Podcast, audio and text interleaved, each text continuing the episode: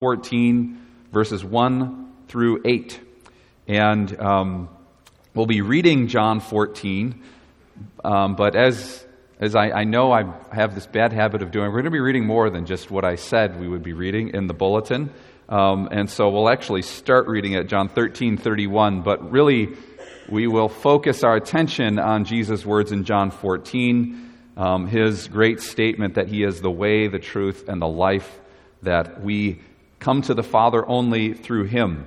And so, to gain more of a context for Jesus' teaching about himself, we'll start in 1331. And so, um, find that spot in your Bibles. I would encourage you to pick up those Bibles to, to follow along. Um, so, you might wonder what is happening in the situation here, what is happening in uh, the life of Jesus and in his disciples' um, lives as well. The Jesus and the disciples have just celebrated the Last Supper, and so this is the week of the Lord's Passion where he is uh, going to the cross. He's going to die there for, um, for us that we might have salvation, where he'll be raised up um, on the third day. And so this is the big week um, leading up to that great event that changed the world. And so Jesus and his disciples are preparing for it. They've just uh, shared a meal together. Jesus has washed their feet at that meal. Judas has just left from the fellowship of the disciples. Jesus knows that he has betrayed him, that Judas has betrayed him, but the other disciples are confused about what is happening. And so Jesus starts talking about he is, how he's about to depart from them. And this is concerning to the disciples.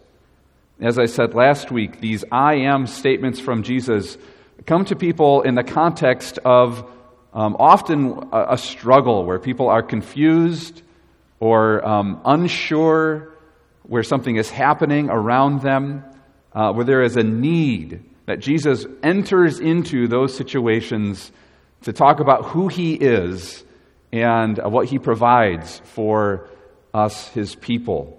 And so today's struggle is the confusion of the disciples about the future. And we'll hear about some of that confusion in uh, chapter 13. That's why I really want to start there before we get to the, um, the more memorable or, or more uh, quoted passages of John 14. So they're wondering where is Jesus going? What will happen when he leaves? How will they go on when Jesus is gone? And so we'll read at verse uh, John 13 31. Before we do, let's pray. Let's go to the Lord in prayer. O Lord, O Lord, speak to us, your children. Lord, we pray that we would hear your voice and, like, like sheep know the voice of their shepherd, that we would recognize your voice in your word this morning. God, we pray that, that we would delight in hearing the scriptures again God, we pray that you will help us to understand more of who Jesus is, to understand it accurately, to truly know you and Jesus whom you have sent. And in knowing you and believing in you, God, we pray that we would have life. We pray that you would accomplish all this through the outpouring of your Spirit. In Jesus' name, amen. John 13 31. When he had gone out, Jesus said, Now is the Son of Man glorified, and God is glorified in him. If God is glorified in him, God will also glorify him in himself and glorify him at once. Little children, yet a little while I am with you. You will seek me, and just as I said to the Jews, so now I also say to you, Where I am going, you cannot come. A new commandment I give to you, that you love one another. Just as I have loved you, you also are to love one another. By this, all people will know that you are my disciples, if you have love for one another. Simon Peter said to, said to Jesus, Lord, where are you going? Jesus answered him, Where I'm going, you cannot follow me now, but you will follow afterward. Peter said to him, Lord, why can, I, why can I not follow you now? I will lay down my life for you. Jesus answered, Will you lay down your life for me? Truly, truly, I say to you, the rooster will not crow till you have denied me three times. And so, in all this confusion about where Jesus is going, uh, he continues in chapter 14, starting at verse 1. I encourage you to listen to these words for yourself this morning. Listen to these words for yourself. Jesus said, Let not your hearts be troubled. Believe in God. Believe also in me. In my Father's house are many rooms. If it were not so, would I have told you that I go to prepare a place for you? And if I go and prepare a place for you, I will come again and take you to myself, that where I am, you may be also. And you know the way to where I am going. Thomas said to him, Lord, we do not know where you're going. How can we know the way? Jesus said to him, I am the way, and the truth, and the life. No one comes to the Father except through me. If you had known me, you would have known my Father also. From now on, you do know him and have seen him. This is the word of the Lord. Thanks be to God. Amen. What does your housing situation say about what is happening in your life right now? Whether you have lived in the same house for your whole life, or if you move houses every few years, our identities can become connected to the place where we live or the place where we're going to live. It's common in our culture to describe the stage of a person's life by talking about their housing situation. There are lots of examples of this, actually. I sat down and thought about it for only about 10 minutes, and the examples of how housing situations come up in conversations that describe the circumstances of our life are, are numerous in our culture. The most obvious example, of course, is referring to a person as homeless. That when we are, are driving along the highway and we see the tents along the side of the road, it's easy to think of those people only according to their housing situation. And so we would see that it's a person without uh, a, a house to live in. And so instead of thinking of them as sons and daughters and siblings and neighbors, we would just look at them and see homeless people. For other people, there could be a dislike of their home and they want to move for some reason. And so, so much of their time is spent thinking about their a lack of contentment with their housing situation and how they just long to be somewhere else, even in a different space or a different house or apartment. This is the case I have often heard for teenagers that are so longing to leave the house and venture out on their own. I've heard stories of teenagers arguing with their parents about curfews and house rules where dad ends the conversation by saying, sort of the, the ultimate trump card that dads have as long as you're under my roof, you live by my rules. Right? And so that housing situation describes what is happening in a house, not just in the, the space where they live or the address that they live at, but, but what is happening relationally in a house. A third example comes at the end of life, where we think of aging people, and the question is often is it time for them to move into a care facility? So, again, it's so much more than just changing addresses from the place where someone used to live in their own house and over towards Bethany Home or Beth Haven. It's so much more than that emotionally, isn't it, for people, than just the change of an address there's the question of, of is this person able to, to take care of themselves really anymore? Or do, are they going to need more help? Do they have to move into an assisted living facility? Will somebody maybe have to move into a memory care unit soon? Again, there's so much more happening there than just a change of address. It's about the circumstances of a person's life. So, in each case, living quarters tell us something about what these people are experiencing. Moving homes is an emotional experience. It's an emotional experience if you are excited about it. It's something that fills you with anticipation. I think of a young person going off to college, excited to meet their roommate or see what their dorm will be like. And there's this anticipation and hopefulness about moving to, uh, to college or to a new city. And on the other hand, there could be the emotions of stress and anxiety if you love where you lived before and circumstances have changed. Maybe a divorce has happened or your financial situation has changed and, and you're, you have to move. You have to go into a different living space. There's so much more to it than a change of an address. In John 14, Jesus tells the disciples where they are going to live and he tells them also how to get there. And both of those promises teach us about God, they teach us about Jesus, they teach us also about ourselves. In the same way that a person thinks about a change of address, and there's more to it than just filling boxes and getting a, a rental truck. So much more to it than that. And spiritually, also, as we think about our future, there's so much happening as we think about where we will live one day, especially if we, we're thinking about death and the life to come.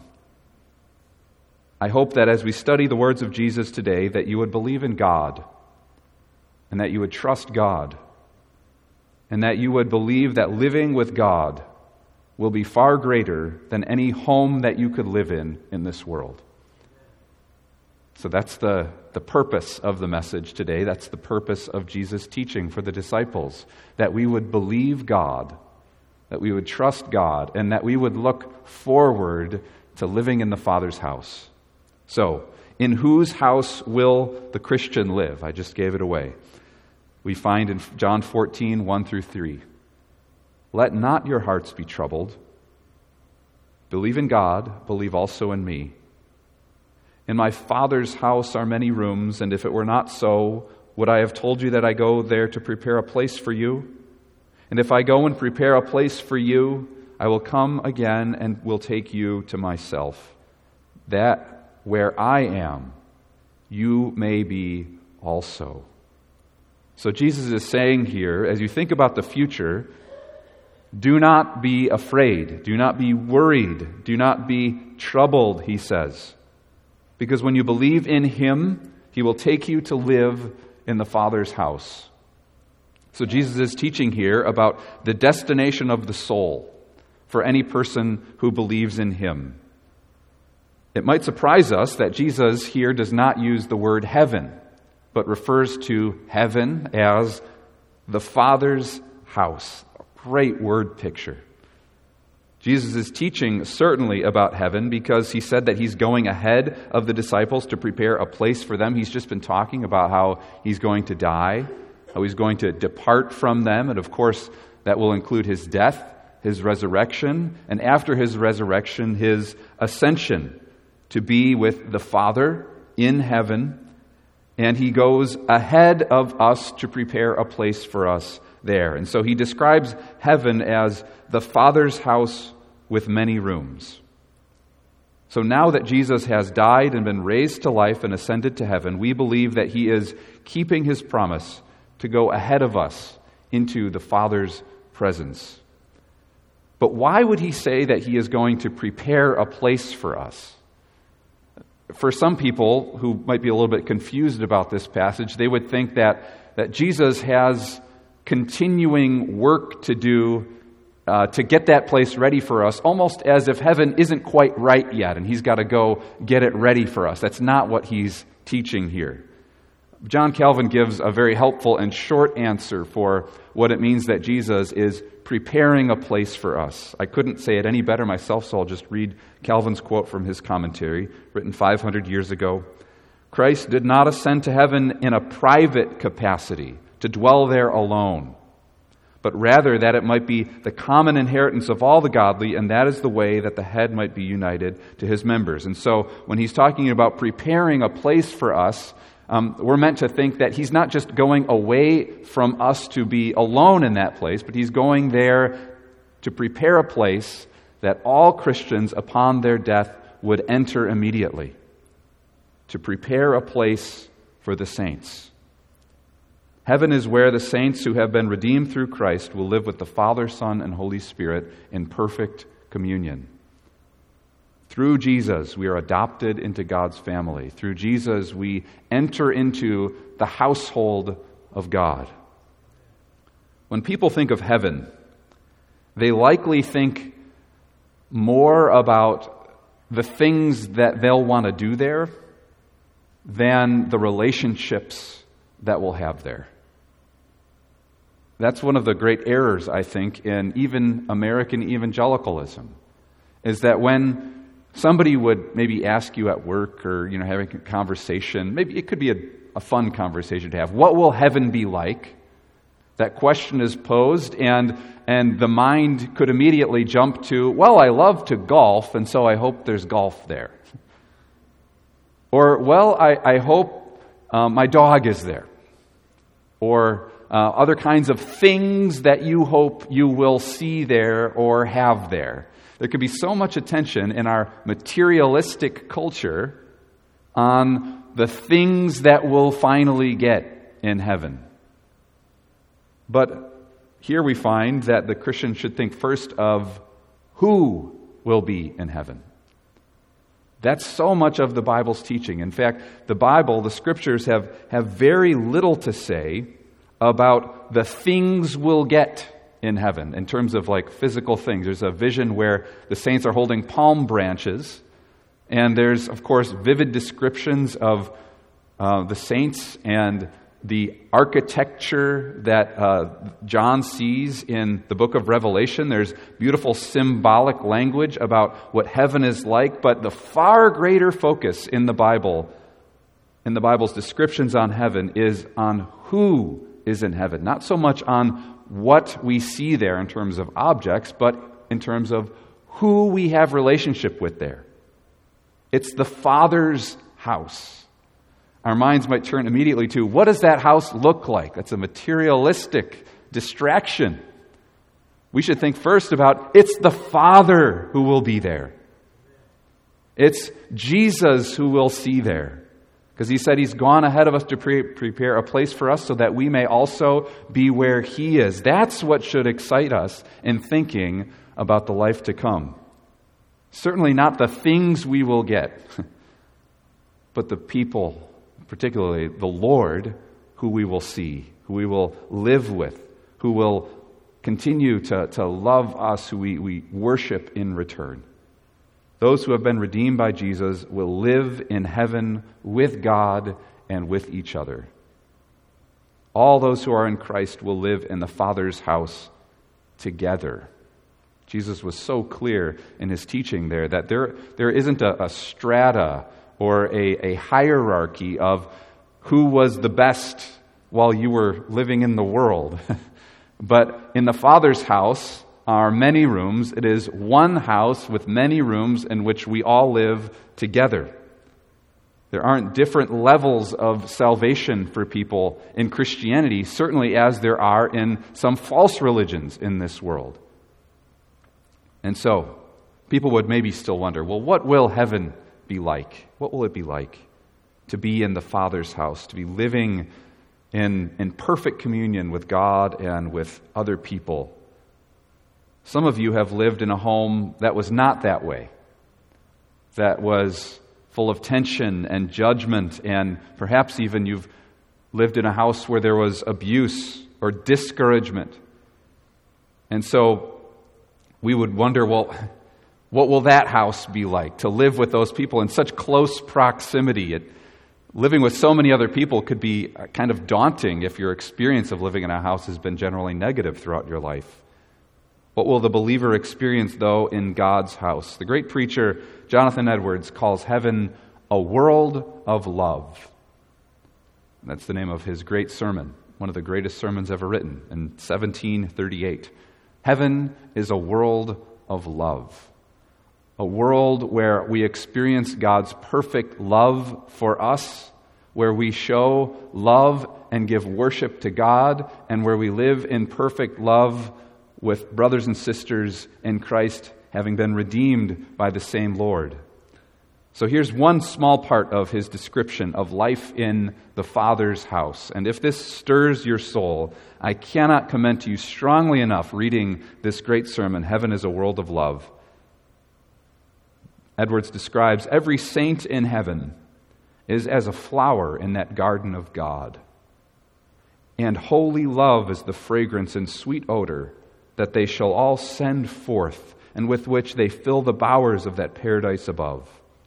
Every soul there is as a note in some concert of delightful music that sweetly harmonizes with every other note, and all together blend in the most rapturous strains in praising God and the Lamb forever.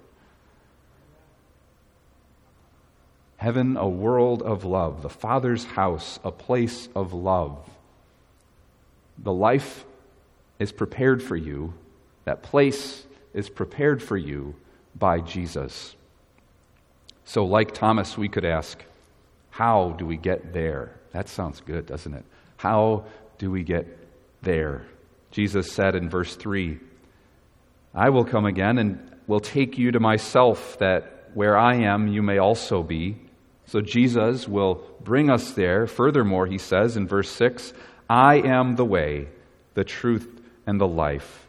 No one comes to the Father except through me. No one comes to the Father's house except through him. No one goes to heaven. No one experiences salvation except through Jesus.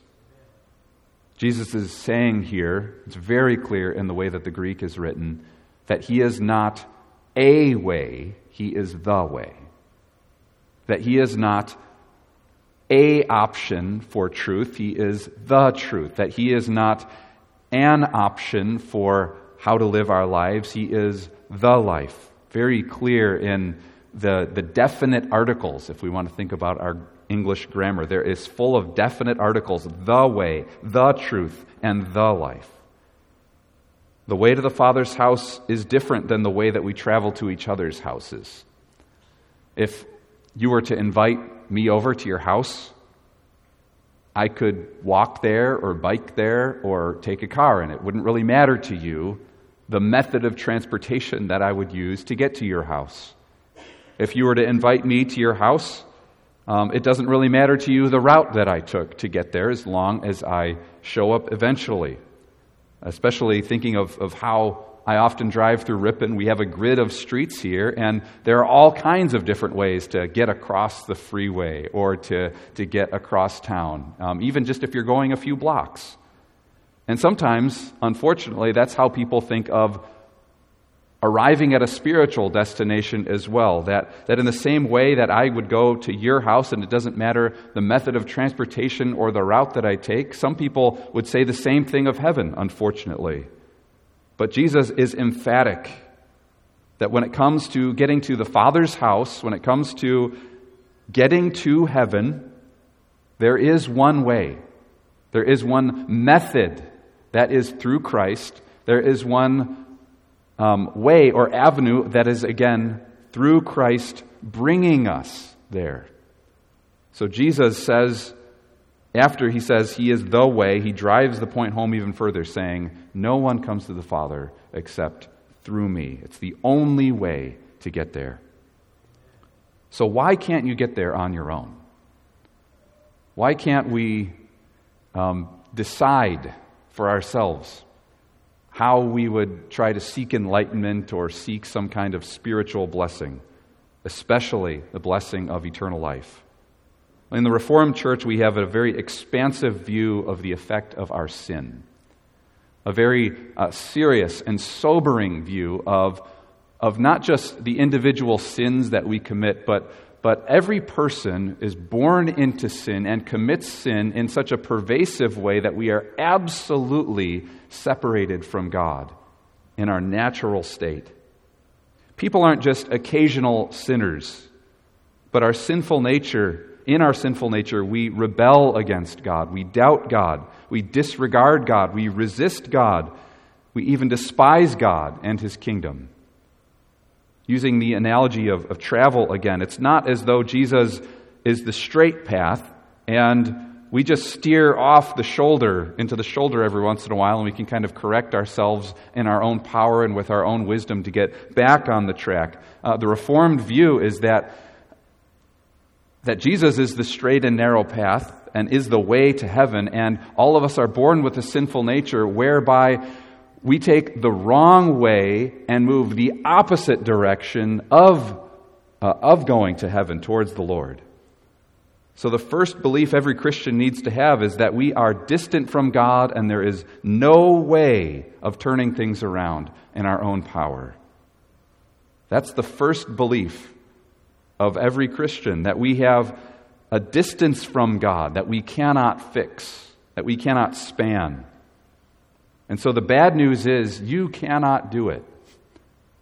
Against all of what today's philosophers and popular influencers say, you cannot do it. You cannot fix yourself, your soul, so that you would arrive in a place of moral perfection or even in heaven someday. You cannot do it, but the good news is you don't have to. That Christ has done it, that He is the way. And when Jesus says that He is the way, He wasn't teaching that He's an example that we follow so that we can navigate our way to heaven. He, he's saying He is the one who, who takes us there.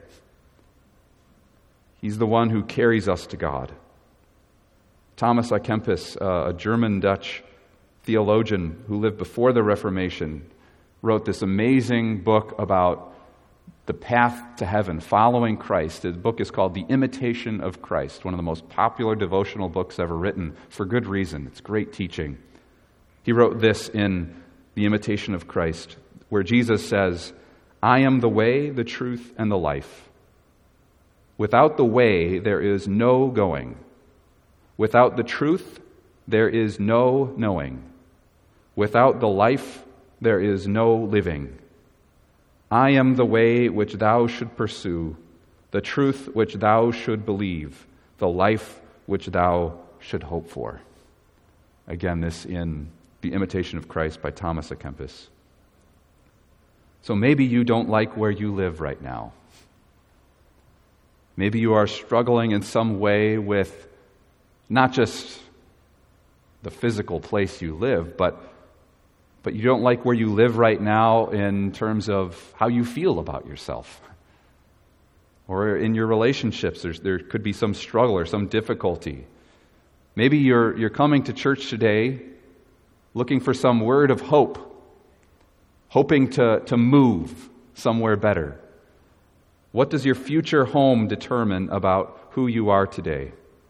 Jesus says, Because He is the way, because He has promised to come and take us to be in the Father's house, do not let your hearts be troubled. Do not let your hearts be troubled, but believe in God. Believe also in Jesus. He says, There is room for you in the Father's house.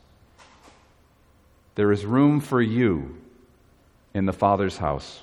No matter how weak you are, no matter how sinful you are, Jesus can bring you there. That's why it's good news that He is the way and the truth and the life, because only He is powerful and loving enough to bring us to that place. So, in the week ahead, brothers and sisters, think often about where you are moving to. Think often about this spiritual home being prepared in advance for the one who trusts in Jesus. Amen.